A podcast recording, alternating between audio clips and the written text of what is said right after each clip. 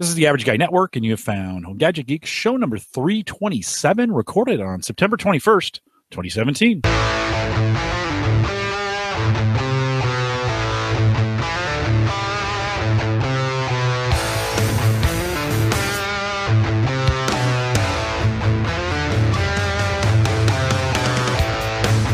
Here at Home Gadget Geeks, we cover all the favorite tech gadgets that. News, reviews, product updates, and conversation, all for the average tech guy. I'm your host, Jim Collison, broadcasting live from the Average Guy studios here in a, actually really warm Bellevue, Nebraska. Hard to believe we had 90 today, and it's September 21st. Yeah, it's crazy. Now, I think the last, Rich, I think it's the last 90 we're going to see.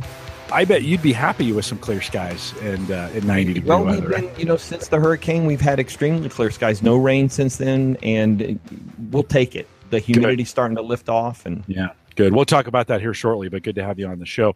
Remind folks they can catch the show notes of everything we do, and be typing those up tonight as we go out at theaverageguy.tv. Don't forget, you can also join Home Gadget Geeks on our mobile app. I fixed both Android and iPhone now, so those are both working. Those apps provided by Spreaker. We get them out there as well. Head out to homegadgetgeeks.com. Big buttons, easy to find. iPhone, Android, boom, you're in. A download is an app. You can listen to us live. If you're on the road, best way to do it, homegadgetgeeks.com. Don't forget, if you want to support the show, you can do that on Patreon. We have one and $5 plans. The $1 plan gets you pre and post show. So some of the stuff we cover when we're recording, but we're not recording. And sometimes it's fun and sometimes it's just chit chat. That's available for Patreon subscribers, one and five dollars. Appreciate you doing that. Head out to homegadgetgeeks.com, click on the Patreon link, and you can get it done as well. Apparently, too, I've I've gone back and forth on this thing, Rich. I've got this Amazon affiliate leak leak leak. Right. That's funny. Link.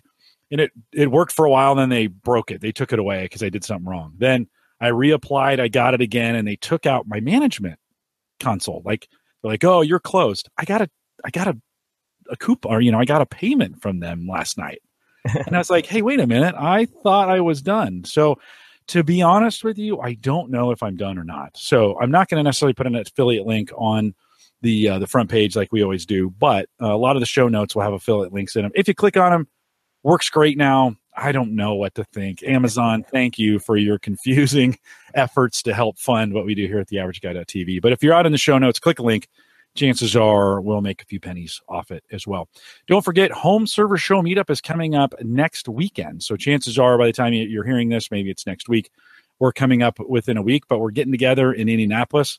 I do got to thank Jellycomb. Uh, they have been sending me products, which are pretty interesting, but they just sent me, I'll show you the box here. They just sent me this new three port smart wall charger, which is kind of cool. Rich, the reason it's interesting, it's got that red port for the Qualcomm fast charge. Oh, the fast charge, yeah. It's coming on it. It's got a regular USB 3 on it, and then of course a USB 3, or I'm sorry, USB C port that's on there. Very nice. And so oh, right there the, at the top, yeah. Yeah, updated for all the latest kind of it's got all the hardware in it. Uh, looks like this comes in white and black. They're sending one with me to the meetup. So if you're coming, we're giving this away. Uh, I'm going to have one to test and do a review on, and then we're giving one away at the meetup. Not a reason to come to the meetup, but Jellycomb's been generous and been sending me some products to review. So I'll be running this out. You know, you could never leave home without a good charger. I bet, Rich, during the hurricane, batteries were super important to you too. I tell you what, those power bricks are lifesavers. Yeah. For, and and guess what? I figured. You know, I, I'm a Zune guy. And I I'm going to share an unprepared story. Yeah, do it. I didn't have my emergency radio was a little portable thing I had years and years and years and can't find it anymore. So I went on to Amazon because all the local stores were out. So I went on to Amazon what a week before the hurricane hit, okay, and ordered a um, probably paid a little bit too much for it, but you know it's probably a ten dollar emergency radio that I paid eighteen for, but it didn't make it in time. It delivered two days after the hurricane because UPS had it in the truck on the Friday of that weekend and then all of a sudden tells me it's delayed due to the I imagine it was the gas situation. Gas was really hard to come by by that weekend. And so I didn't get my emergency radio until after the storm, but I have a Zune and Zune has an FM radio on it. So I took that Zune, plugged in a set of headphones, and was able. I didn't have an external non-battery powered, uh, you know, speaker, but the headphones worked, and I could plug that Zune in to its proprietary connector. Remember that kind of wide one, right? And it had USB on the other end, so I could plug it into one of my bricks and power that Zune for hours because Zune battery life was awesome. And uh, so it, it allowed me to listen to the local radio station during the weather alerts and things like that. But now I have a really fancy emergency radio in our hurricane kit ready for the next one, For next which we don't want, by the way. No. Maria is headed off and way. We got Microsoft Ignite in Orlando next week. Everybody was really worried about Maria causing havoc for that, but she's not attending, so that's good. Well, the last time we lost power, I bought power bricks. That's not what these are. There's no battery in these, but I lost power. I bought power bricks. We lost Yep. power for four days and during the tornado. Ooh. And um, so I bought the the ladies of the house a power brick and said, "All right, this is your emergency kit while Yep. we're, you know, while for for the future, if we run out of power, let's have these things charged." And super handy to have those batteries around. And you know, there were places uh, early after the after the tornado, there were places you could go to that were offering free charging. You could come Yep. in and charge things up. And I, I eventually, do you you guys own a uh, generator? And how long are you out of power? For? We don't, uh, and you know, as we sat in the dark that first day, so the the storm arrived around midnight on the Sunday night, the tenth of September, and the the outer bands we started experiencing, and we were we were sitting there, uh, we having dinner in the dark. You know, it, well, we weren't without power yet, but at three a.m. in the heart of the storm, power went out. It had flashed a few times before that, so I sat in the dark, me and my cat, and we rode out the storm awake. My wife slept but um, so we took, and the expectation was power was going to be gone for a while. That they had told us that ahead of time because of the strength of the storm. When Irma came across Cuba and kind of whacked Cuba on the left side and made its turn and and and just uh, just hit the keys so hard. I mean, and then it continued north towards Naples, Florida, right for its first second landfall. Well, it was supposed to take a little left hand turn towards the northwest and it it took a westerly turn, but it stayed more true to north. So it came it came more central up the peninsula. So we actually got closer to the heart of the storm than we expected to. So power goes off at 3 a.m. So we were ready for it, right? We had most of the things we needed and lights and flashlights and all that kind of stuff. We had a I, I got a turkey fryer, right? That you I fry turkeys in at Christmas. That was our stove. You could do single pan dishes easy refrigerator if you keep your freezer closed freezers will tend to stay frozen for four days or more so we were ready and um, we got power back that night at 920 oh, nice. so we were without power for 16 hours just a day. There were a Mhm. lot of people that were without power that only just now getting power back. And i think my last check they 90000 people out of 170000 customers lost power in that storm. Yeah. and then within five or six days they had everybody but about 10% fixed. And th- those were the guys who had big trees and other big issues power transmission lines. And the black creek flooding beyond storm stage uh, flood stage was huge Mm. i mean my daughter's in-laws lost their house Mm. and they had they have four foot of water in their house Wow. even before a hurricane hit Yeah. because of the storm surge Right. and that's the stuff you got to be careful about right. you know we know this stuff that's the big difference between tornadoes and hurricanes right. hurricanes we get four five six days to prepare tornadoes hit they just and i lived in kansas i lived in tornado alley so i know that and it's a big deal and, and i think people in florida took it very seriously you can't stop the winds the winds are coming i mean look at the pictures and you can see but you got to be ready and we were Yeah. ready to go without power but we don't own a generator that's on our top of our list Yeah, I think it's on mine at too. At least for the refrigerator Yeah, right. and so, so we don't lose a hundred you know hundreds of dollars worth of food but guess what you can also power a light off of that and you can do some other things with it as well so we're going to invest we're going to make Yeah. that an investment I, I think that's one of the next things I pick up, and then have the right cabling to be able to quickly unplug Correct. those devices, right and then run a charging station into the house. Because I think we have enough tech to keep things running, keep phones running. You don't. I don't really need the computers to be honest with you. I ran them. Uh, we we got a generator, and I ran my computers. I don't really need to, right? I can run those things off of a phone. Uh, at least what I need to get can do done. I've I need to do in an interim on the phone. I can communicate. I can email. I can web, and I have my uh, I have UPSs on my my my stations here, and I can keep the cable stays up. I can keep my router running for a while on that UPS, so that also helps keep some connectivity. But we lost connectivity. Phone phone system got saturated big time. We could barely get a bar and we don't have great coverage here anyway with AT&T. It's just the nature of the beast. We have a microcell that runs via my my cable data connection to help give us a little stronger signal for the phones. So that it was a mess. I mean, it really was. And up here, we were in Northeast Florida, you know, 400, 500 miles from landfall down in the south. And uh, I, I'm sure people saw the pictures of the storm surge that flooded downtown Jacksonville. I mean, it was just unreal. And that's the stuff that kills you in a hurricane. Right. Is usually the stir the surge. Yeah, you just drowned. Well, we're glad you're Yeah. safe. Rich, Thank and- you, I appreciate it. A little bit of uh, roof we- damage, and we're going to get some tiles replaced. But all in all, we did well compared to what so many folks. You know, some folks don't have a home Right. and stuff like that. So we're thankful. Yeah. No, it kind of followed you through your through your podcast, Windows Observer, and you talked a little bit about that, both buckling down and then the after effect. Yeah, I recorded so- after I was after I was uh, kind of hunkered down on the Saturday afternoon. I said, "Oh, what the heck? Let's record a Oh, podcast." So didn't have anything else to do. No, it's great. Yeah. well, in this week too, you know, you think about those. I we with the with that last power outage, I did some work. I was trying to plug things in and realized I was overpowering a UPS that I had. Yeah. I think actually I damaged the battery in the process, so I'm going to need to Mm. replace it. It was old, and I need to do it anyways. So I've begun to go smaller on my UPSs and isolate them to units, right? So that in case of an emergency again, instead of because what I did is I pulled just the plug on the UPS and plugged it into the generator. Well, it was powering up too many things, right? And then the generator Mm. was shut down. And Gotcha. so I'm starting to think through like, okay, I really need to get some essentials. Like you mentioned the router, right? That needs to and that can live on a I mean that can live on a live for battery a for a, while, right? Yep. And so I kind of want to get that isolated and I should probably map it out a little bit so that I know, okay, I've got my modem, I've got my wireless router uh, at a minimum, and maybe my if I've got some networking things in there, I probably want Right. all of those on a battery. I maybe want them on a strong battery, even though I'm not using it all the time, right? And so you get you just it's good to, for me. I was thinking all an all in one unit was great. It was one thing to have to deal with, but after the power outage, I was thinking, well, maybe I'll throw smaller device, you know, smaller sectional. You know, I got the HP microserver here. That's now on its own UPS. I'm running the main PC here, the studio PC, and my Plex server on another UPS.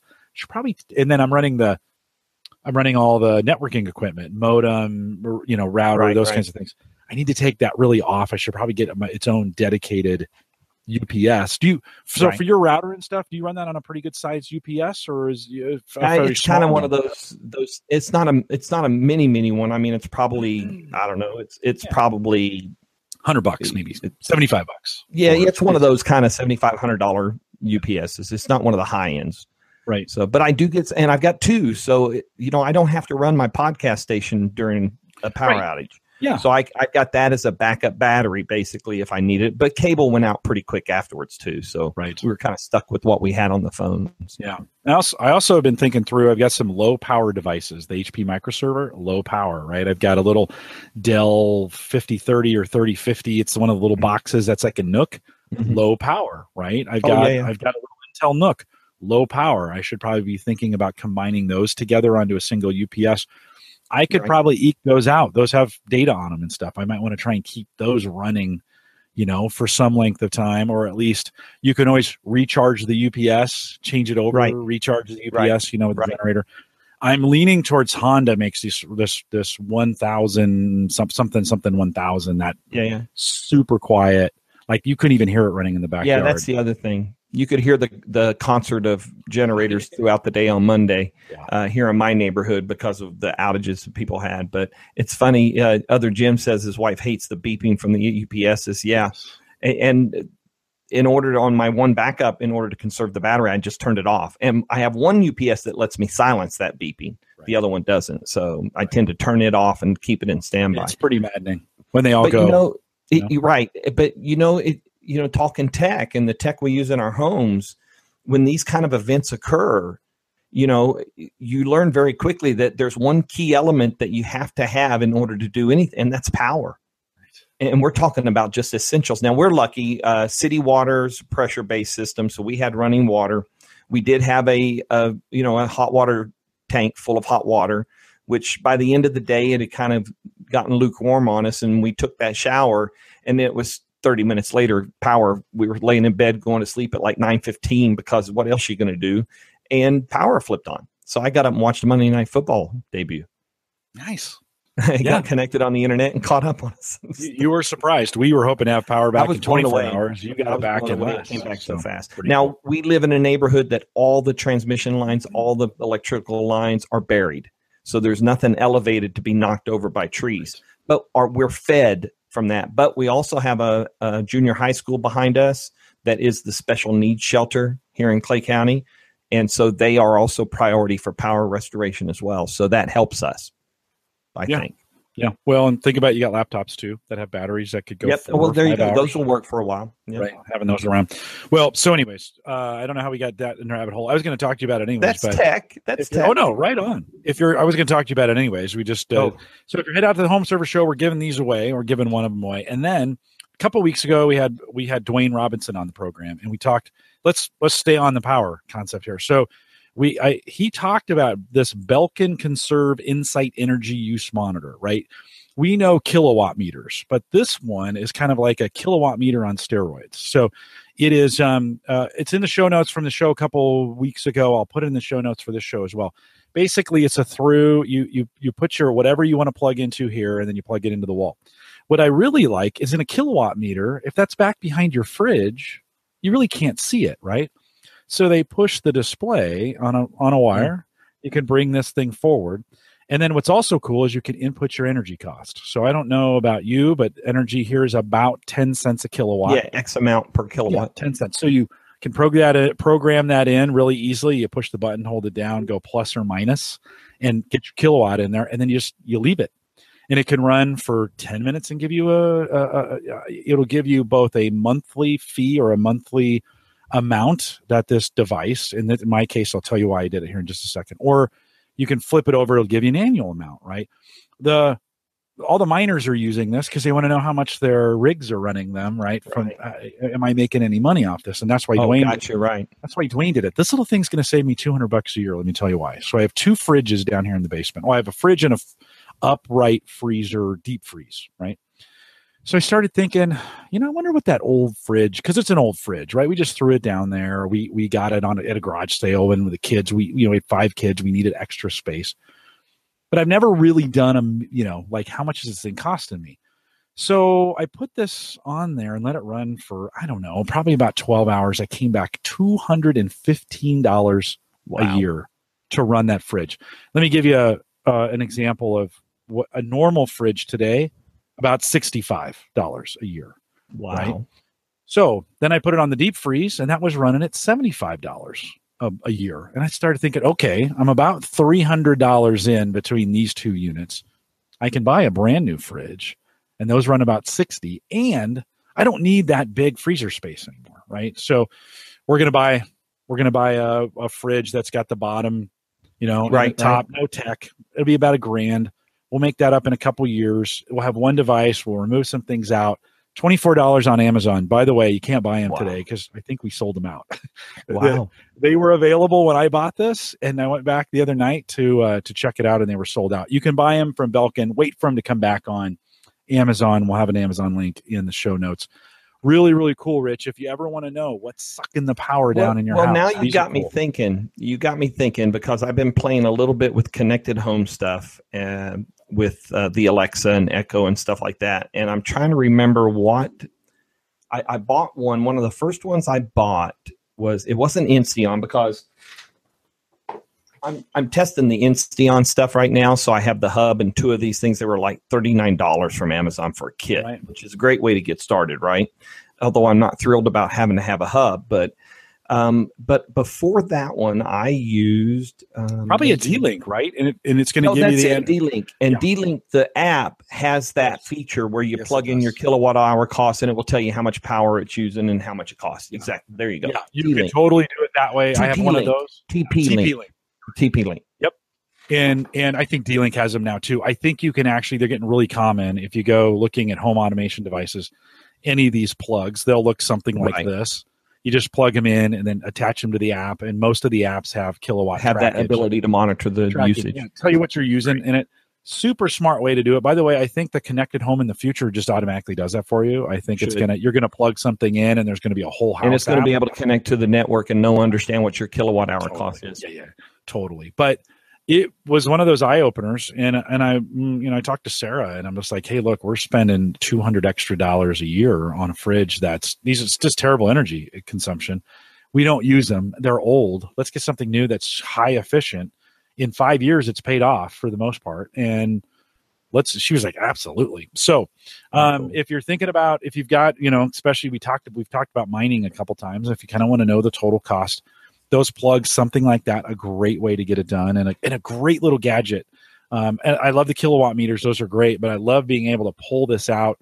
And actually, to be honest with you, Rich, I love it being app independent. It was just there. You know, it was just there. Yeah, you, you set it up and come back six hours later, and you're like, okay, here it is. So that's the Belkin Conserve Insight Energy Use Monitor. That no sponsorship there. I just bought it. Dwayne said buy it.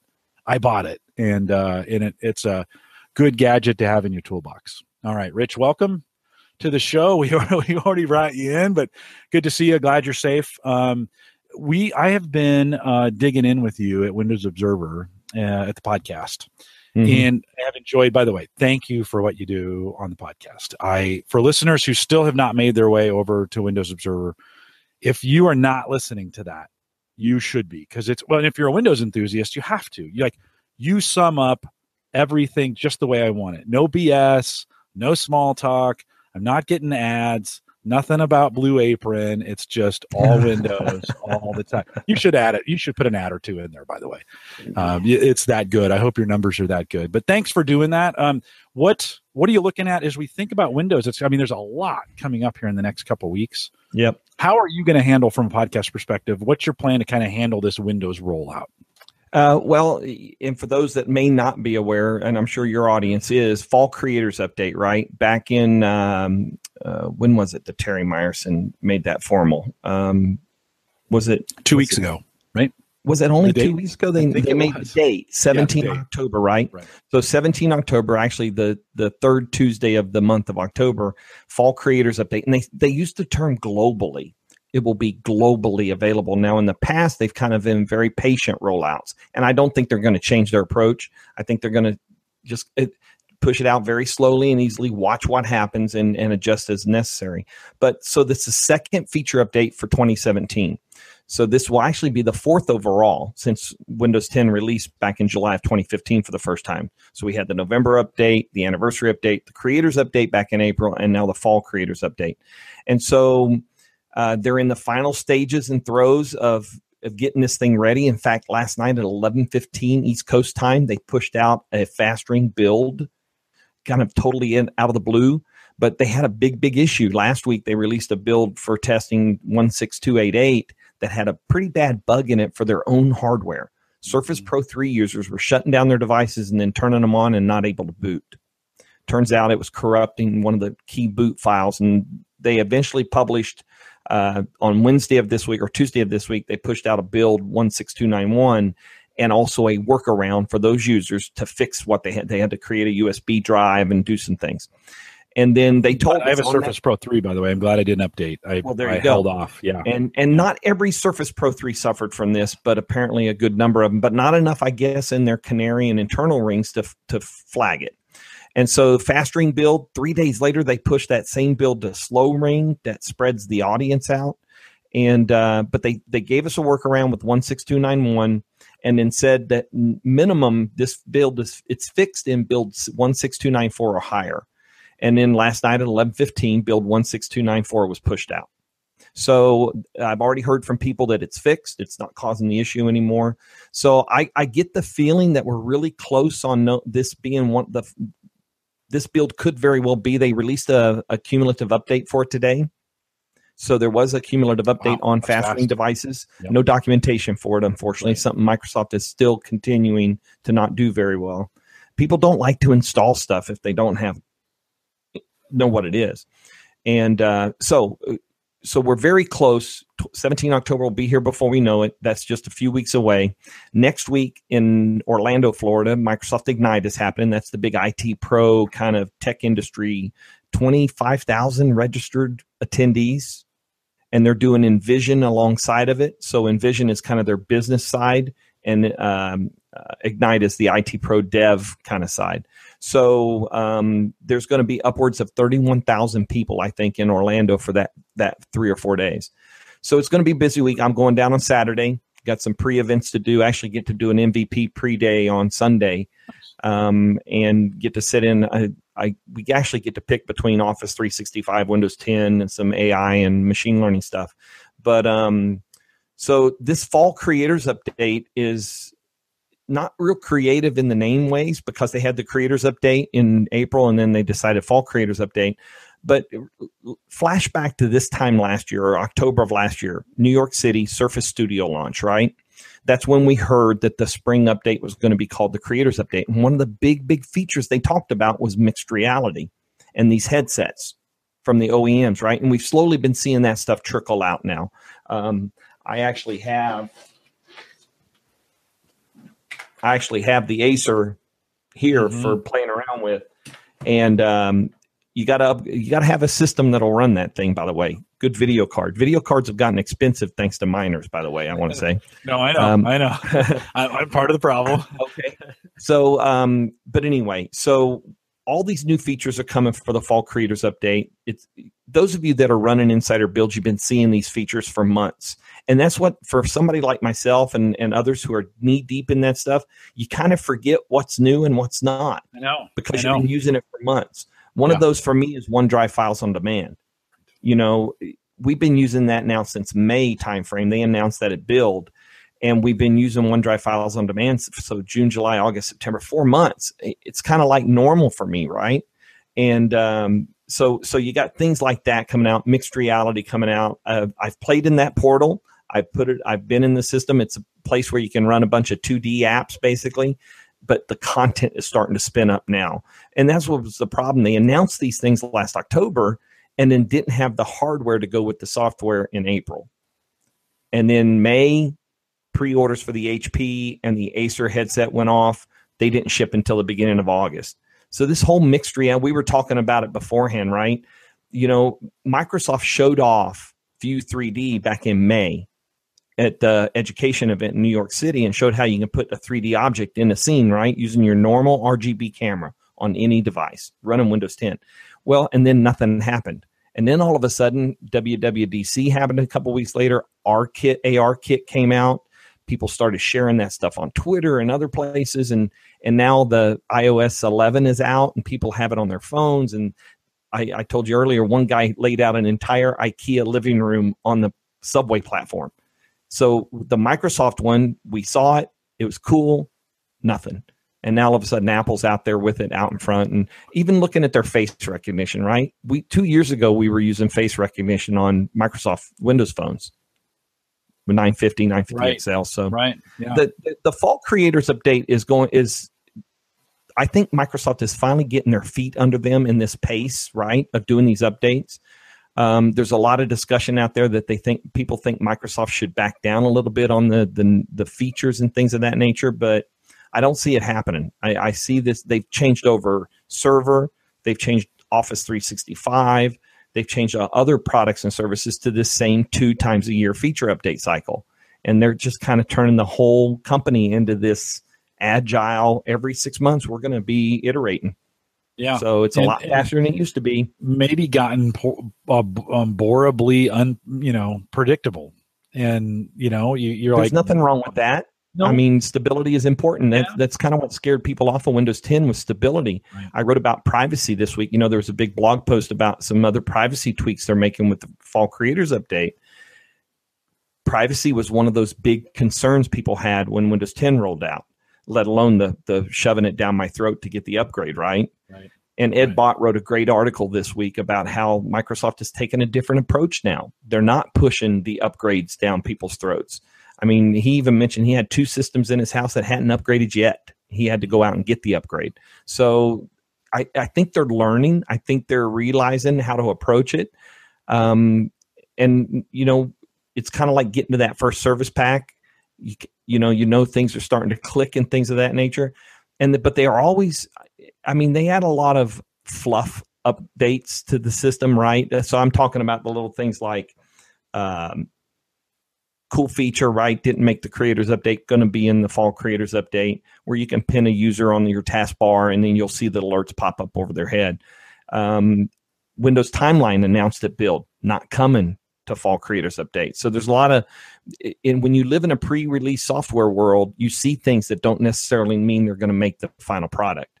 And Windows enthusiasts are kind of tight about that. You Yeah, know, when I- they, they I call that a there's much there. They call that a failed deliver or whatever you want to call it. I don't. I mean, that's just Microsoft being very public about what they're working on. So they can do one of two things. We can go back to the Steven Sinofsky days of pure secrecy around what's coming in Windows and then just be surprised every three years. Or we can, you know, see what they're doing, watch what they're doing, and yeah, some of it's going to make it, some of it's not. My goal, my my desire is having stability when that release comes out. I think that's important. You mentioned most of the major ones. Uh, emojis. There's a big emoji control Yeah, emoji, panel. yeah, whatever. Uh, what about link to your phone or link link your phone? Have you messed with that much? And, I and have extensively. Uh, I I I wrote a story a, a few weeks ago about this, and I called it Windows Timeline Light because if you remember back at Build, and I think I've been on the show since Build, and we talked about this feature. It's really neat because it ties your your whole ecosystem together. So if you're on Android, iOS, even Windows Phone, um, laptops, tablets, desktops, if you're tying it all together with a Microsoft account. So you're using Cortana, for instance, or now it's the Microsoft app. I think they, I think they call it on iOS and Android. You get some connectivity where I can actually share stuff directly to my PC from the phone, rather than emailing myself a link or or DMing myself a link or something weird like that. I can actually use the sharing feature on Android or iOS and say send it to my PC. Then the next time I log into that PC, there's something in Action Center that hey, you sent this to yourself, or do you want to? Con-? And they, you're we're seeing uh, what do they call it? I wrote it down. Um, pick up where you left off, or continue on PC is the feature they're talking about. yeah, and I've seen that pop up in Cortana a couple times. Hey, you want to finish here? I noticed you're done over there. You want to finish here? So, so let's say I'm working on the podcaster, which I'm on right now, and I'm looking at a website. And then I shut this machine down. And within 30 minutes, if I go open up another machine on the same Microsoft account, which is the case, I'll have an alert in the Action Center that says, You were doing this over there. Do you want to continue? So it, that is basically Windows Timeline. What they showed us, except the interface to Windows Timeline will be a little bit different, a little more robust. But a lot of the features of Windows Timeline, that whole idea of continuing what you're doing on other devices, is going to be there when Fall Creators Update comes out. I can't wait to get this on my other systems. I really can't. I'm itching to put 16294 on everything right now, but I'm oh, trying to be yeah. I don't I don't corrupt my podcast machine until it's final. Same thing with the main desktop. Well, but don't you find as an insider, and especially in the fast track, you, you said this just a second ago, you start testing these products. You kind of think they should be every, I mean, you've had them for two or three months, right? Yep. And you're like, I've gone back to some of my older PCs that don't have those features. Like Yep. Cortana has been moved, Cortana's settings have been moved into the settings panel, Yep. right? And I'll go to an older PC, it's it's not there. You know, exactly. you get GPU measurement now in Yep. uh, in Task Manager. That's coming. It, it tracks multiple GPUs, which is cool, but it's not in the old stuff. And so I find myself going back to old PCs and going, "Oh, oh, maybe I should just put Yeah. this on the fact." Exactly. No, I'm gonna fight the urge fight the urge what's great about this whole process is you're going to have a window if you're on fast ring once that they're going to let us know when that window opens that you can flip the switch on that device without having to reformat it or reinstall and you'll be able to be on fall creators update what they're calling now semi-annual channel right that that is standard release so you'll there'll be a window you got to be paying attention though because if you stay on on insider fast and you pick up that first rs4 fast ring build you're there you would then have to or you can go to back. Yeah, you can go rebuild. I've got rebuild to get I've got a couple PCs. You know, I think I have six here in the house, and I, they're in varying states of of places. We're Right. down to one Windows Seven box, right? We're still Is running. that right? Media, wow We're still running Media Center. My Media wife center doesn't quite want to give it up just yet. I'm ready. We're ready for Plex, but um, we she doesn't want to quite give it up yet. But I have a couple PCs, and I want to take them off the fast ring. But we're so close to Yeah. this. So when Now fast ring, yeah, when when fast ring releases on the 17th, I'll give it a couple days. I'll update them, and then I'm pulling them down off the fast ring, and then I want to put a couple of different ones on Yep. back on the fast ring. Um, to kind of keep and monitor that. But it is it is a challenge um, to be able to kind of you got to okay, what did I, I? I even did so much as I made Windows. I took the Windows desktop and I saved it down. You know, you can go into your uh, Windows computers web. I think it's in right. it's in a web folder, which is the weirdest place for it to be. But I copied that and then I put the version. I because then then we went on a version of Skip Ahead. That's right. right yeah. and so for I Redstone put one on 4. a Skip Ahead for Redstone Four. And I was like, how am I going to? I have to visually keep track of these. Then you have to think about, okay, since they're all in sync because they're all on the same ID, I started changing it in one place and it would update everything else. Right. So I had to go into each of the computers, turn off the sync. Like, yep. okay, for the desktop, I'm going to turn off the sync. So having the computers in these different states is my, I mean, my recommendation is just have one if you can. Yeah. Uh, I've actually put them sometimes under different accounts. So I use a different Microsoft account for those that are in the fast mm. ring. That's a good way kind to of keep that yeah. sync issue down. Um, I, I started naming my devices based on what they're running. Hmm. So W10 FR RS3, Fast Ring Redstone 3, SA Skip Ahead RS4. So and that so when I see them on the net, well, you know, just I mean, I pretty much know I got Surface Book that's on Fast Ring. I've got a two year old HP Spectre 20 from 2015 from Build 2015 that's running uh, Skip Ahead. And then I have the um, I have the HP Spectre 2017 version, the big 15 inch model that's running release preview, so you get the app updates. And then of course uh, I just started. I just broke this Ultrabook out from ThinkPad, the X1. Um, this is uh, the X1 Think. What do they call it? Yeah, X1 Yoga.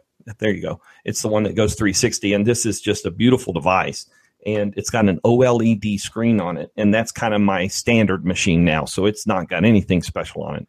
So you're right, though. It you we're kind of unique edge cases, right? Oh, right, yeah, with all the sure. machines we have, and yeah, probably a lot of who listen are also very edge case because they got three or four devices. I don't even want to start counting the virtual machines I run for reference just that I update to keep for reference purposes, so I can go back and look at them. So I've got I got the whole spread there. I got Windows 7, I got Windows 8.1 update two, I've got uh, Windows 10s, I've got Windows 10 Home, I got Windows 10 Pro, and all of them in various stages of fast ring or skip ahead or something.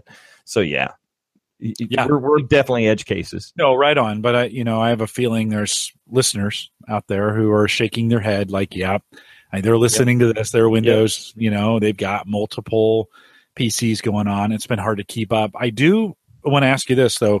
Do you feel confident in, you know, hey, they can always mess something up between now and then, but I kind of I kind of get the feeling this is going to be a fairly stable release that we can kind of recommend for, from day one. Like I think for most people, it's don't you think? Or yeah, I, I the, think with the Surface the people, scare, do you think? maybe not. Do they wait? Nah, you know, here's the thing. Um, if you're listening to this show, you're most likely an advanced user. I think you're going to be ready to go day one. And there's going to be ways to go day one, right? You don't have to necessarily wait for Windows Update. You just, once they update the Windows 10 update file on the site, you can actually trigger the update yourself. So, it, what I will be doing though is I will be, I won't have all these various devices on different levels because once we go final here, eh, all of my devices except for one will remain fast ring. That'll be fast ring. Everything else will come to current release or semi-annual channel, whatever you want to call it, um, because that those early days, those I got my first green screen of death on the Spectre tonight, running skip ahead. I, I forget what I was doing. I was oh, I was listening to a, a a, a live stream and downloading some updates in the store and it green screen. First time I've had one. So that's the green screen special to the test devices, like a blue screen, except it's green. So, you know, I will trim down all this variety big time. And then maybe about three or four months into the development cycle, because skip ahead's going to stop. Eventually, skip ahead's going to become normal fast ring. So they're just, they just kind of got ahead of themselves. Yeah, no, no, I think. Yeah, they'll merge. And or merge. I think they want to flip it into the re- pre-release branch. It's already pre-release branch. Right. It's just they're calling it skip ahead. Right. And everybody, if you want to join, it'll be like, all right, come join us on the right. on the everybody will be able to access fast ring. Yeah. yeah. Have you mixed? Have you messed much with the story remix? We had Joel on four or five weeks ago. Oh, Joel, yeah, Joel is big on this stuff. Yeah. Um, I had so much fun meeting Joel earlier this year at Summit. He's a but, great guy. Love Joel. Um, yeah, story remix. So this is something else we saw it build. Probably, in my opinion, got the most response during the Windows keynote when that when the demo. What she did was she showed how she could take a, an object and anchor it into the video somewhere, and then that object would stay at that point. And one of the examples they gave was the, uh, the soccer ball. So the young girl kicks a soccer ball, she puts a fireball on the soccer ball, and then she has an explosion when it hits the net, right? Well, those 3D special effects finally arrived a couple weeks ago in the Photos app. Uh, you, you, might remember a few weeks ago there we went through a, a weekend where Photos app suddenly got was renamed Story Remix, and then later that night it was back to Photos. What they did was finally they're gonna I think they're gonna keep it Photos, but what they did was in the album tab that's in there they've turned that into Creations. So creations work whether it's an album, whether it's a video, whether it's a bunch of photos. So creations, I told them my feedback to them was great name choice, right? Because that's where we're going to create and store stuff. And then you have your videos and stuff like that. So I've played with it a little bit. Um, I actually uh, they ran into some problems. It was supposed to have been out earlier, but now if you're on, no matter what system you're on, if you're running the Photos app, whether you're RS2, which is Creators Update, your Fast Ring, Skip Ahead, all of the photo apps now have the feature. And you go in there, um, you create a thing, you drag a video in there, and then you drag the video to the edit bar. I did a video on this on Supersite, so I've got it up on our YouTube channel. And uh, it was my cat against the robot vacuum. But um, so now we, you have. Rich, we got to get better. Like I know these exploding soccer balls, and but we got to. I mean, there's so many other things we could be doing when we think about that. I, I know those are examples. I'm at, I'm interested in seeing like real world examples where people make really good ones. I'm not a big oh, fan. Oh no, I agree. I agree. Yeah, yeah, yeah. You know, they these are quite novel in this sense. There's like 53 different special effects, but where we're, I think where they're headed, and they kind of glimpsed this, gave us a glimpse of this at Build, was the ability as a community. So as a group of people, say soccer moms, and every one of you took some video from some perspective. And the the the demo showed that you would be able to incorporate that stuff very easily between each other. So if you're contacts and then you say you upload the video and you say this is from the soccer match on the 2nd of november and then everybody in that group would be able to pull that together and create a, a, a cut of a video from so many different perspectives. Because that's where that becomes really valuable i think uh, I showed it to somebody else and they were thinking about kids, you know, kind of learning how to use a tool like that. You know, that that will be fun for them and have a, the tracking is not real good at this point in the beta stage. I attached an object to the the vacuum that was rolling around the floor, right, and it didn't keep up. So there's it's beta. It's you know I, I think everybody saw what they saw in May and really expected this to be yeah. on it, and it's still going to be a beta when the fall creators update comes out. Well, I had issues early on with it being able to track my pictures from the Drobo. So I would attach it to, you know, if you got pictures on a NAS, they wouldn't always stay. I would right. be, I would do albums and you would be in the middle of creating something because I think the really the best use of story remix is in being able to take 50 pictures and some music. Yep, but, and just click and yeah, just have a suddenly have a video. That's yep. actually super useful. and that works very well, yeah. I think. Well, and, I, beyond the issues of right. where you have your photos stored and yeah, stuff like that. I had to have them local, and even then, in the early versions, it was doing some weird things where they would be there and then they wouldn't, and I try and move yeah. them around. I don't think the interface yet is as intuitive as I need it to no, be to be able to right change things and you know it is a if you don't like it the first time the promise is one click and it remixes it redoes it yeah then that's the idea that, behind see, the remix button i like that yeah, yeah, yeah. And I, I think that's where it needs to be. I mean, I, I think it's that's 99% of the people are going to say, I went on vacation. I want to make a little video. I want to share on Facebook. Yep. Put, I mean, in fact, if it had a share to Facebook button on it, it does. Would, does it? Okay, good. So in the story remix feature with the 3D special effects, or if you took 20 photos and put them together in a remix, there is the share option now, and it actually gives you three video sizes. So it says small, medium, or large. Good and then you can it uses the system share targets. So if facebook app is on there you can target facebook with it or twitter social media stuff like that. Okay. so well, it is there now. Yeah. I'll have to give it another look because i looked at it oh a couple it's, months ago and it kept dropping my pictures yeah, and i was getting frustrated And then still needs a lot of work. About that time is when they did the fork, and so they moved to RS. They moved to uh, Redstone. They stopped 4. giving us all those features on Redstone three. They backed us down to all the pre, Right. all the normal current released for normal people versions of the Yeah. apps. Yeah. No. You had mentioned, Rich, that you had moved your your wife on on your podcast had been on her iPhone, her iCloud storage had filled up.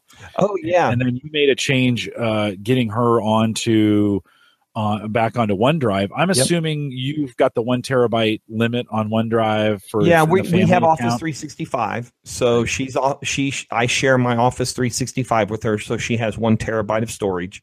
So what you run into is on an iPhone with iCloud, you get five gigabyte of free storage. It's kind of like OneDrive, right? If you are not grandfathered in some way, you only get five gig of free storage. So what had happened was my wife has become quite the mobile photographer. She loves taking. She's part of a Facebook group that does sky pictures, right, or insects or flowers and things of that nature. So she's been taking a lot of photos. The first thing I did was I turned off that live photo thing because it's like four, seven shots of one thing. Anyway, Yeah. so she was 300 megabyte to from filling up her five gig, and she kept showing me the phone saying it's telling me I'm too full. It's telling me I got too much here. So I actually did a hands on on this because I'd never done it before. But you can actually deactivate that iCloud storage on an iPhone and have OneDrive installed and designate OneDrive for your camera roll backup, and it will actually take all the photos sitting in iCloud or on your phone and sync them to your camera roll on OneDrive. So now, guess what? Those are not only on your phone, they're in the cloud, they're on your desktop, they're on your laptop, your tablet. So they're available in other places. Now she's got a terabyte worth of space. And OneDrive's nice because even on Android, OneDrive manages what you're using on the phone and what you're not using. So every once in a while, Android OneDrive will pop up and say, hey, you've got a gig of photos here that you're no longer accessing. Can we just leave those in the cloud and get them off of here? And it does. And I think the iOS version of OneDrive does it too. So if you're in that ecosystem, it's easy to stay in that ecosystem, even if you're on Android or iPhone. Yeah, and I've been doing that via the Drobo. They have an app where anytime I get in with Wi-Fi, it just automatically starts moving them. Starts to do 'em. Um, I have not. I need to attach my, you know, my personal account for my Microsoft account does not have my MVP stuff, so I'm not taking advantage of that one terabyte. Gotcha. Hey, Oh, let me yeah. ask you. We we talked a bunch about backup last week. Was that last weekend? Nathaniel came on. We talked about Crash Plan uh, in them changing. How, how are you backing up? Let me just ask it. You got OneDrive for your for all your photos for the podcast stuff. Where are you putting that at this point? Well, I, I kind of run a combination of things. So I I have now since I'm now OneDrive client on all of our devices. Uh, I pick by default to store documents and pictures on OneDrive. So that turns your local document and pictures folder into cloud based storage, right? Well, it's local because the way OneDrive for uh, OneDrive works right now for everyone on the creators update. This is one of those features that we have to we've been using it for four months and soon everybody will get to. But so once uh, so onedrive as it works with the current release of windows which is creators update stores the files. You have to selectively pick the folder that you want to sync locally in the old days onedrive uh, placeholders you could see the whole structure but you didn't have to store the whole structure well that's coming back with onedrive files on demand so when fall creators update installs on your system you're going to have a new OneDrive client that's going to have the cloud option. So you'll be able to pick what's in the cloud, what's not in the cloud. And it's awesome because it gives you that flexibility again, right? And software apps are being built to use to understand the cloud. So it will download a local file if you need to work on it and then sync the changes. Uh, it's been working good for me. As a little hiccupy in the beginning when they first released it and there were some issues and they went through one update where everything they weren't properly caching folder images and things of that nature, but it's working extremely well right now. And um, so OneDrive Files on Demand will allow you to to control how much is stored on your local device. So I actually flip the switch for documents and photos to just be part of OneDrive. So when I open up File Explorer and I go to this PC documents, it's actually what's stored on OneDrive. If I go to pictures, it's what's stored on OneDrive. And then I also just for the sake of it, I, I flip on the switch for screenshots to store them in OneDrive as well. And there's a screenshots folder. So now, because I use so many devices and I do so many screenshots, it's great because I do a screenshot and it goes to one folder. Each and it, it deconflicts the numbers, right? If in case the numbers are similar. I wish they would make that like your computer name screenshot and a number. That would be uh, helpful, but I pretty much know when I'm doing this, and so I understand what I'm screenshotting. So I do that. So it's not a backup. I always tell people this when I talk about this. This is not a backup. OneDrive is a sync service. So if I delete something on one device, it's going to be deleted on all my devices, right? So it's not a true backup in the na- sense of backup. If you understand that, then you, you don't get too wrapped. And so if I take a computer, for instance, that's using the same OneDrive and I reformat it, it doesn't delete my photos off of OneDrive. It just, when you restore, you get it back. So I always tell people, I understand that's not a backup. It's a sync service, but we use it as a backup. But here in in the house, right here uh, on the corner of my desk, I have a Western Digital MyCloud. So I have a three terabyte MyCloud that store that I that's where I store the podcast at. That's you know that's where I store uh, my archived photos that I don't have in OneDrive that I but I keep them here local. So if I had to run out of the house, I know one disk drive I'm grabbing because everything that, else is in OneDrive. You backing so, that up to the cloud anywhere? What's that? Are you back? I do not back that Western Digital out anywhere. So I many many backup uh, purists would tell me that I'm not really backed up there because I don't have it somewhere outside the house or somewhere else in the cloud. And I could do that, but I just I I've got a second my book connected to that that does flash backups each night, you know, differential backups. So I do have it physical copies of that twice, but I've got to be able to grab those going out the door or otherwise they would be a loss. So, you know, when I get into these kind of discussions, my head starts turning and go, oh man, I really should get that stuff in the cloud somewhere just to have that off-site type thing. So, I mean, I don't think we have to have like three cycling disks that you rotate in and out like we used to do in the Navy, but I should have it in the cloud somewhere. Now, Western Digital it's called my cloud but it's not really backing it into the cloud. It just means it's accessible through the cloud. So you're actually on an app and you're accessing the physical hard drive in your house just via the the internet.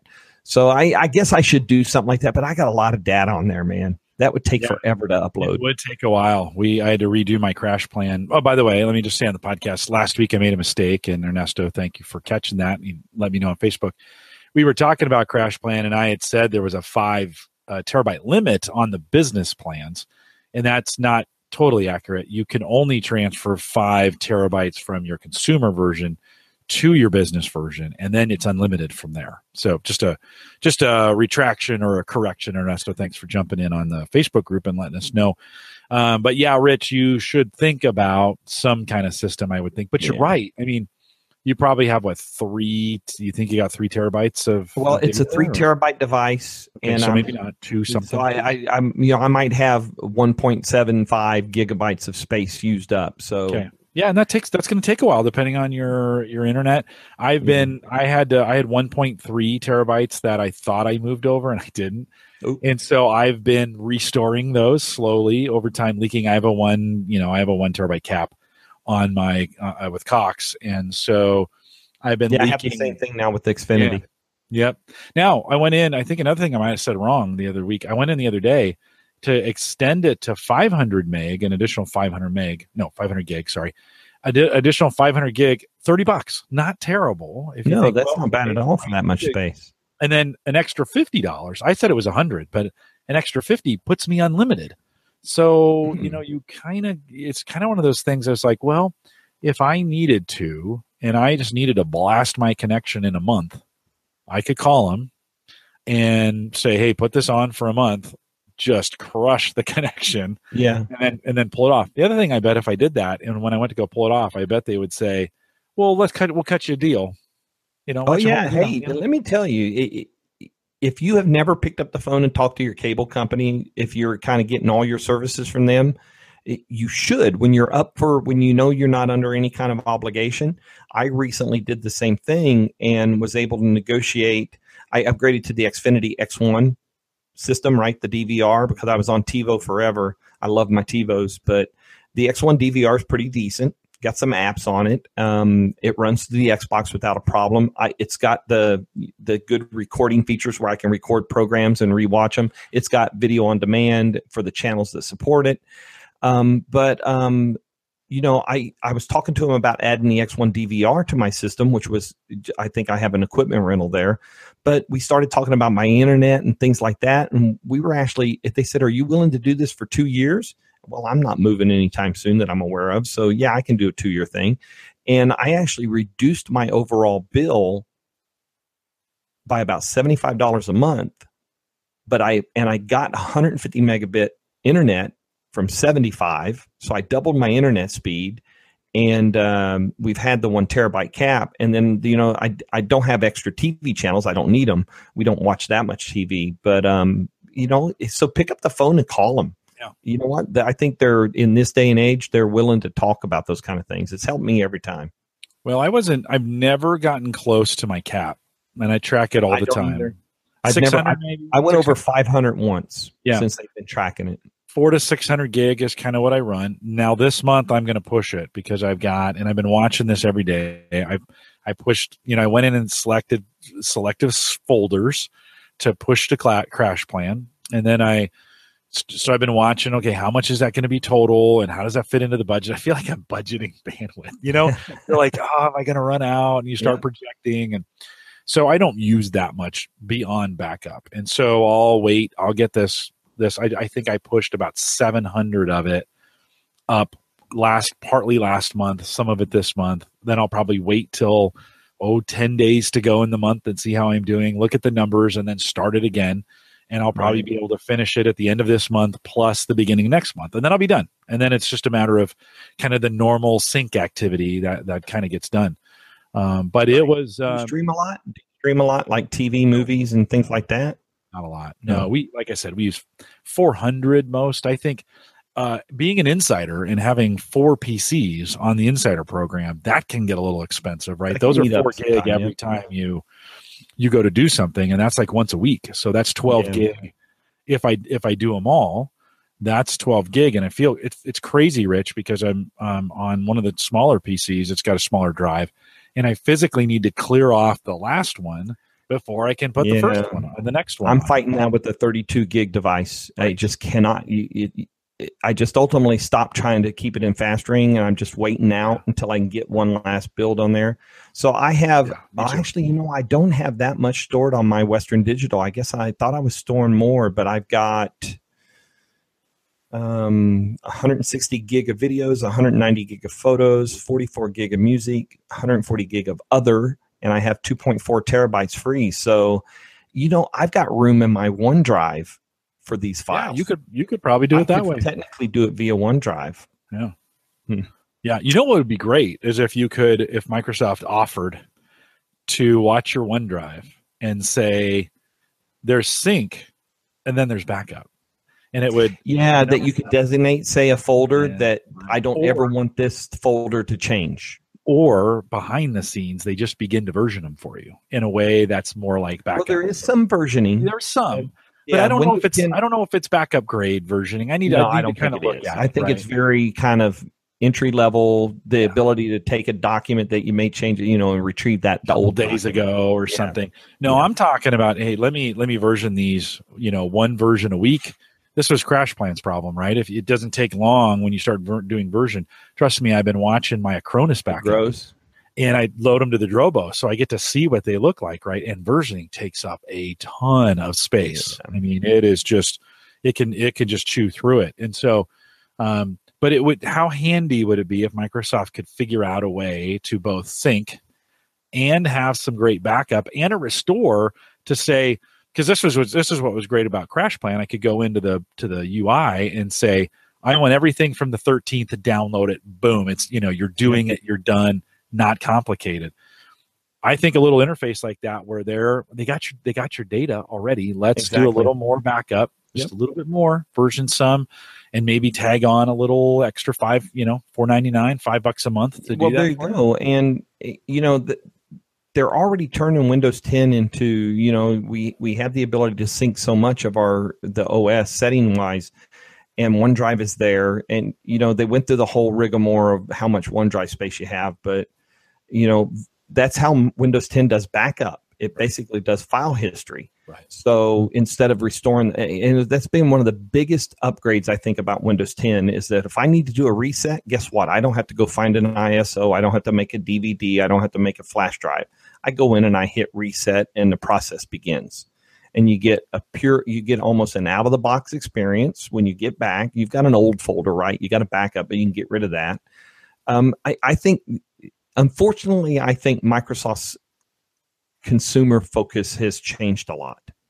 You know, they become very, uh, you know, enterprise. Office 365 is making their money now. Azure, uh, Xbox. Well, Xbox is a consumer brand too. So, um, they just today they released pre-orders for the Xbox One X, the normal version.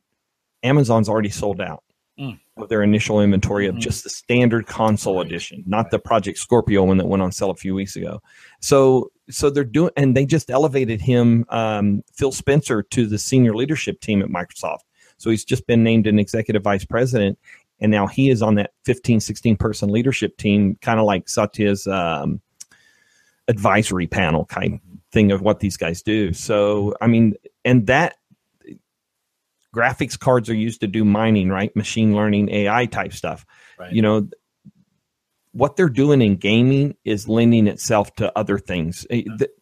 I don't believe for a minute that Microsoft, and I'm looking forward to Satya's book, right? Hit refresh. Um, it's no coincidence that it's coming out next Tuesday on the second day of Ignite. Um, and they're doing orders. They're actually selling the book there eh, at Ignite, in fact. They should but, give it away, to be honest. They should give it away. Well, you know, they are. He's given a special copy of that to every employee, every full time employee at Microsoft, hundred thousand people right. are getting a special edition version of that book as you know from as part of yeah. being employee. Well, and I I read Bill's book, you know, Business at the Speed of Thought, that mm-hmm. came out. That would have been ninety seven, I yeah. think, ninety eight, and and had some really interesting uh, introspection about how they missed the internet and some some other things in there, but really began to get me thinking about what could be in business when we and, and it set me up actually to be way ahead on things when we think like way ahead of the concepts of SharePoint and some of the things, some right. of the sharing that we do now. Um, his thoughts were way ahead of things uh, at, at, the time, uh, and actually was fulfilled. A lot of what he was talking about was fulfilled by Google first. They did it with yeah. Google Drive and a lot of the things they they did there. He had envisioned uh, like Excel sharing, like these services that took Microsoft forever right. to get going. There's so much legacy code there. I, I, wonder why that is always the case with them. That's kind of been their history. It's been tough. I don't I, know. I think it's because they get out ahead of things so early and they write so much code early that and it's hard to back out that legacy code and right. get well they, you know, they showed off a tablet PC years before anybody yeah, thought about 2002. That. I saw one in 2002 you know and then yeah. they they didn't come to they didn't come to market. It's it's you know we see it even today. I mentioned it earlier. View 3d showed us that neat feature in may then nothing.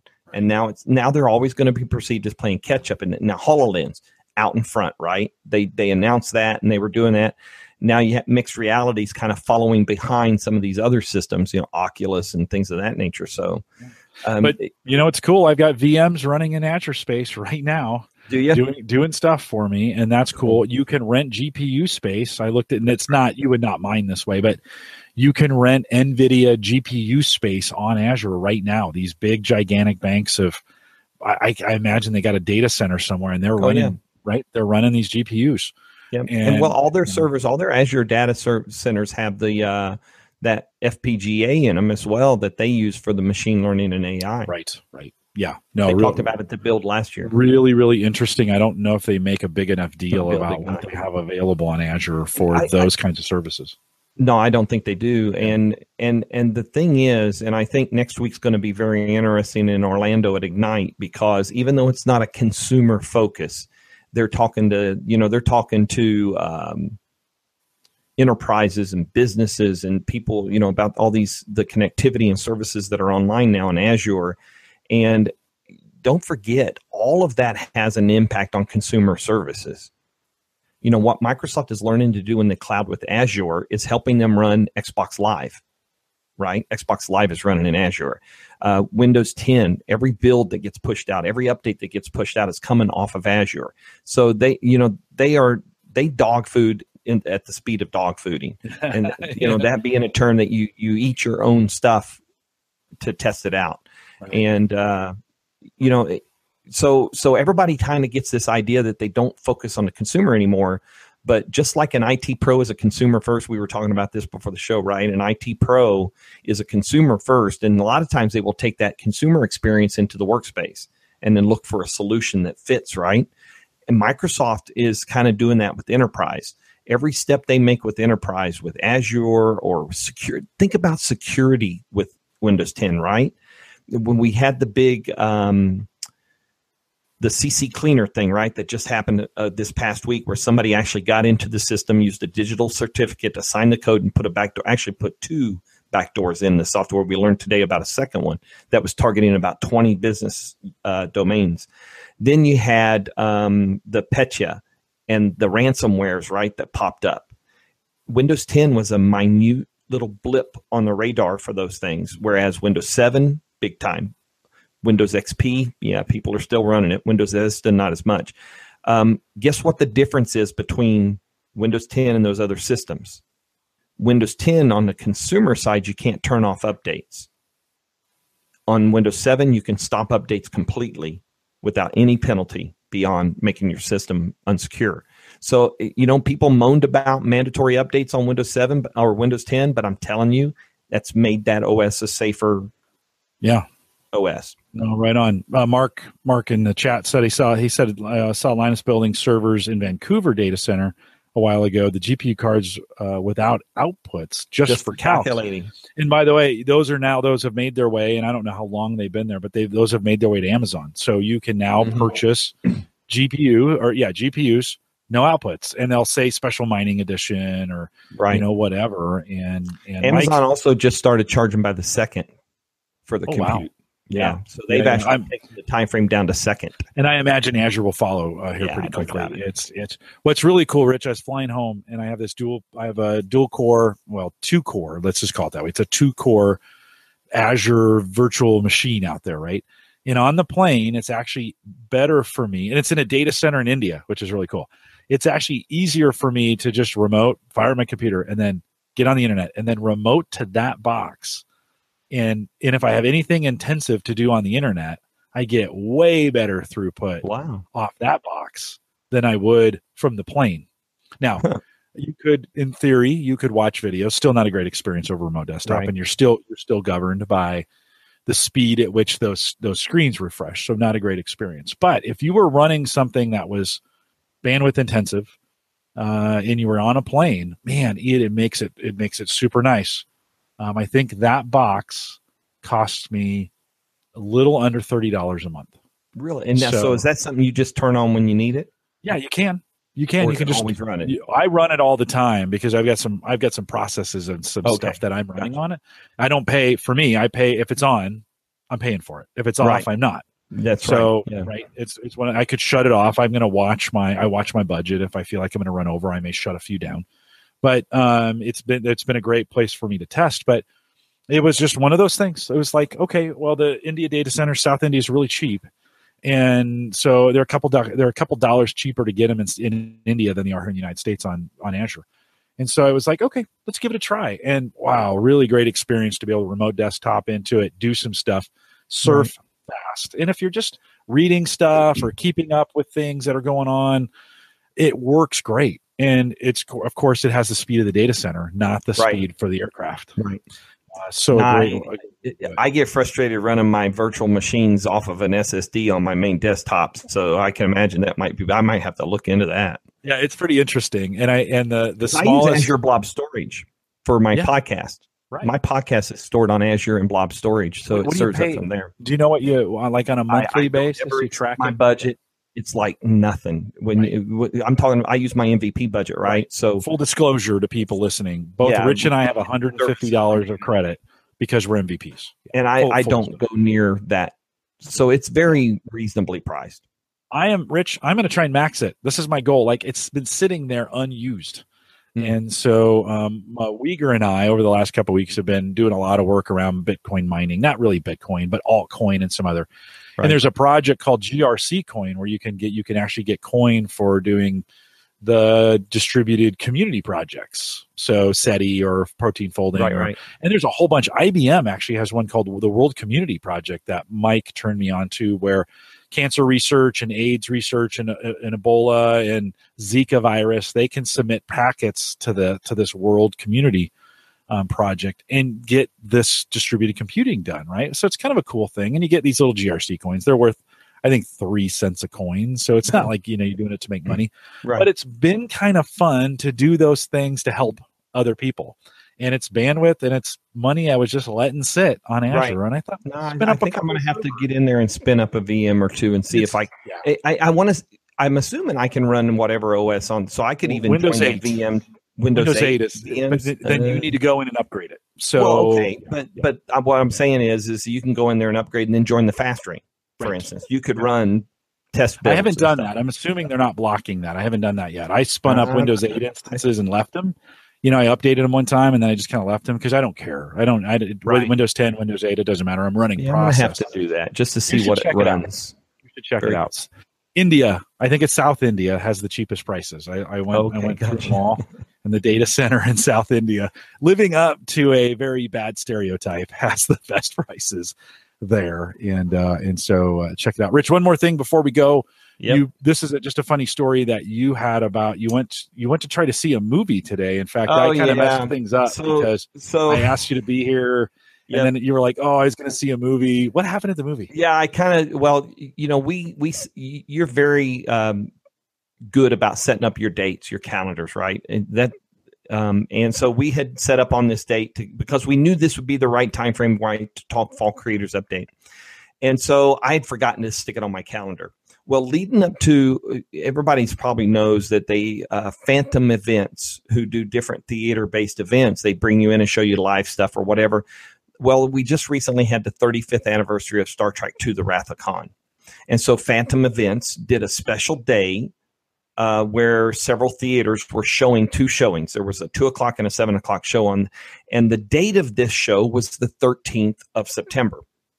Well, the 13th, oh, I'm sorry, no, the 10th and the 13th of September. So it was a Sunday and a Wednesday. Well, on the 10th of September, we were in a boarded up house waiting on Hurricane Irma to arrive. So was not in the, the city had been locked down. People were being told don't move around, get off the road. So so no go to the movie on the 10th. I was looking at the 13th and was seriously almost ready to go on to the seven o'clock show. And I was like, no, it doesn't feel right. You know what? People don't have power. I I shouldn't be doing normal things right now. So I, I chose not to go to the show that day and still not even thinking about tonight and doing the show with you. And then you hit me up last night on DM and said, Hey, we still good for tomorrow night? And I was like, Oh man. And then we talked a little bit and I was like, you know what? No, the right thing. I made the commitment. I'll be there. I- Well, I appreciate my local my local AMC theater popped up in my so I went to cancel my ticket through Fandango and I looked and my local AMC theater was showing that because up until yesterday they weren't showing it. Well, they showed they were doing a two o'clock and a seven o'clock show as well. So my AMC theater is only 15 minutes from here. And so I was like, oh, that's perfect. I'll, I'll front load my day of work, right? That's flexibility of working from home. I front loaded my day, got my content done, told my editor, hey, I'm, I'm taking an extended lunch. I'm going to go see Star Trek Wrath of Khan. Because what they did was they put on an encore performance because of all the conflicts that were happening around the original days. So get to the movie theater. I have my Fandango. I show my Fandango, get my popcorn and my drink, and go sit in the theater a few minutes before two. I was the first one. There were only about seven of us in there. But um, 15 minutes after two, the guy walks in and says, We're having a bit of a problem getting the movie started, but we're working on it. So hang tight. Because we're late, we're going to give you a free voucher, but hang tight. 15 minutes later, they came back and said, We can't run the movie. And turns out that in the age of digital theaters, you know, nobody ships film anymore to theaters that some kid up there in the booth is putting on the reels, right? And you always have that interruption in the middle, right? You remember these, Jim? Oh They have to change reels. Yep, Uh, yep. uh, anybody young listening to this has zero concept because basically what you're doing in this day and age is you're streaming the movie through the movie theater just in a higher definition on a bigger screen. And they're DRM'd. They have DRM protection on them as part of a means for the studio to be able to monitor how many times the movie theater runs the movie because they obviously get paid based on, and they don't want them running free shows either right? The, so that somebody can just watch it. So apparently, the DRM code that they had been given for the two o'clock show, because they're timed, I learned from the manager. So they have a four hour window to use this code once they get it. And the code is only delivered just before the movie is scheduled. So apparently that code was corrupted. There was not time to get a replacement code because of the way the process works, which I find kind of crazy, ridiculous in this day and age. But yeah, because of DRM, I did not get to see Star Trek II The Wrath of Khan this afternoon. And I thought I was being slick, going to the two o'clock show, staying here with the podcast. Oh man, that's you, hilarious. You, you you were about that close to getting another DM today and saying, you know what? But no, I, I wouldn't. I would not abandon you on the show for that. But it, it was just too funny, so I started streaming it on my Xbox earlier.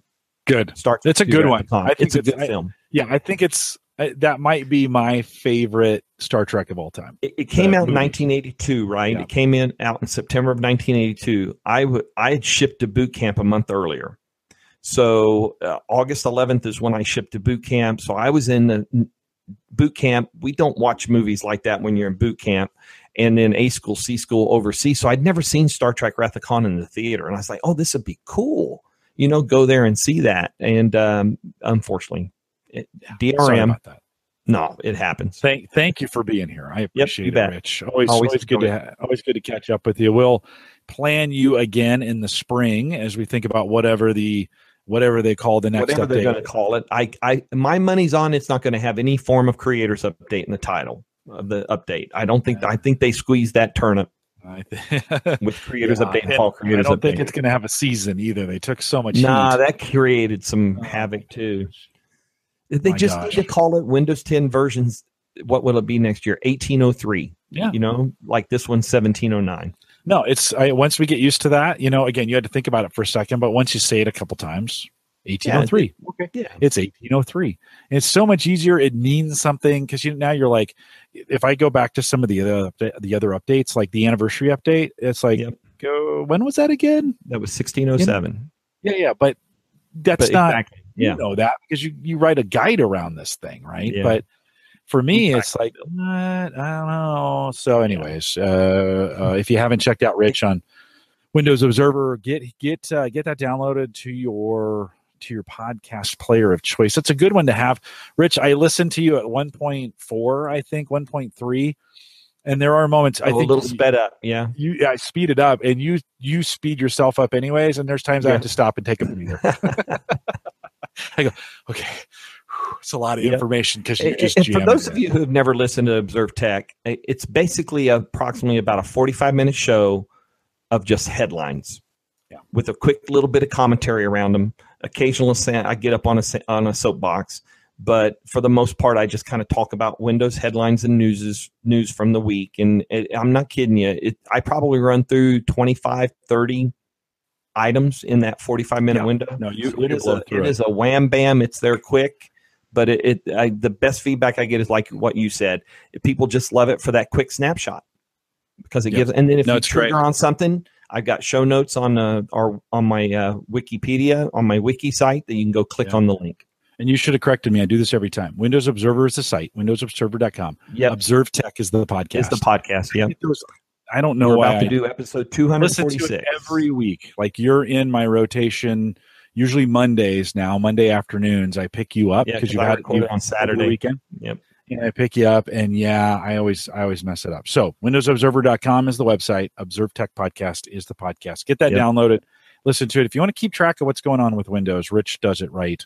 And uh, Rich, thanks again. I'll remind everyone uh, don't forget about the Patreon link we have out there. I mentioned that one and five dollar plans. If you want to do Patreon, you get the pre and the post show. So Rich will stay around for a little bit of post show tonight. We won't go too long, but uh, if you want to do that on Patreon, get us there. If you want to contact me, send me an email, Jim at the average guy.tv. Always love your feedback and just appreciate there's a couple of you who email me every week. And uh, neil thank you for doing that by the way. Neil sends me an email and lets me know good show. Sometimes he says mm, didn't like it. That's okay. I like getting that kind of feedback from you. It's it's very helpful to know what's going on. Always appreciate that especially if it's good. We appreciate it and uh, lots going on here of course the average guy.tv platform both web and media hosting powered by maple grove partners get secure reliable high speed hosting from people that you know and you trust christian's got plans as little as $10 a month that gets you web and media hosting, particularly good for podcasters. So if you're thinking about starting a podcast, Maple Grove Partners is a great place to go.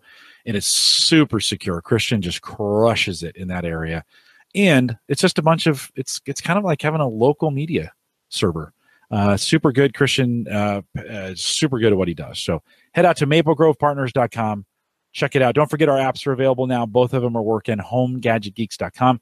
We thank LastPass for their sponsorship of what they do. Amber's coming back uh, on November 2nd, I believe. We've got her scheduled, so we'll finally get that done. We've had a little trouble getting her uh, scheduled. Next week, let me warn you, next week, special podcast because it's International Podcast Day on Friday.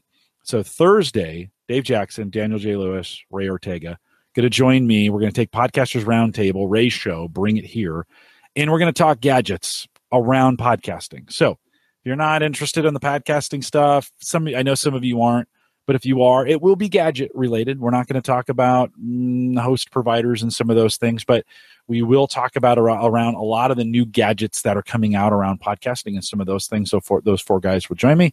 So if you want to come back next week, we've got uh, those those three and me joining us. By the way, Mike Weger still alive and well. I spent an hour with him uh, on Facebook. Um, I am. What do we call that video? It's messenger. Oh, um, messenger yeah, I don't know what they call that. Call it messenger video. Is that what it is? Anyway, I'm not sure. He's uh, he's alive and well in Topeka, and so we gave him. Uh, I gave him a ring. Kyle Wilcox is here in two weeks, and Kyle's set up a. Well, we're gonna have two podcast shows in a row. Uh, Kyle set up a podcasting uh, whole tech setup in the school that he's working in, and he's got the kid. He has the kids. He's got the kids. Did you hear me say that? He's got the kids podcasting and doing something really really cool. So I think it's going to be a great show. It'll be more about what the kids are doing than about the podcasting. But I love what Kyle's doing. I love his heart. Uh, so he's going to come in and talk about what he's doing in the school. And then we've got a special product coming in Silent Circle. So I haven't actually, they were supposed to send me some product and I haven't seen it yet. So we'll hopefully get that here in the next couple weeks. Uh, bring them in, and we've got some interesting shows coming up for you as well. Rich, thanks again. We'll be back uh, next Thursday, 8 p.m. Central, 9 Eastern, out here at the Average Guy.tv live. Download that Observe Tech podcast, and we'll see you next week. And with that, we'll say goodnight, everybody. Good night.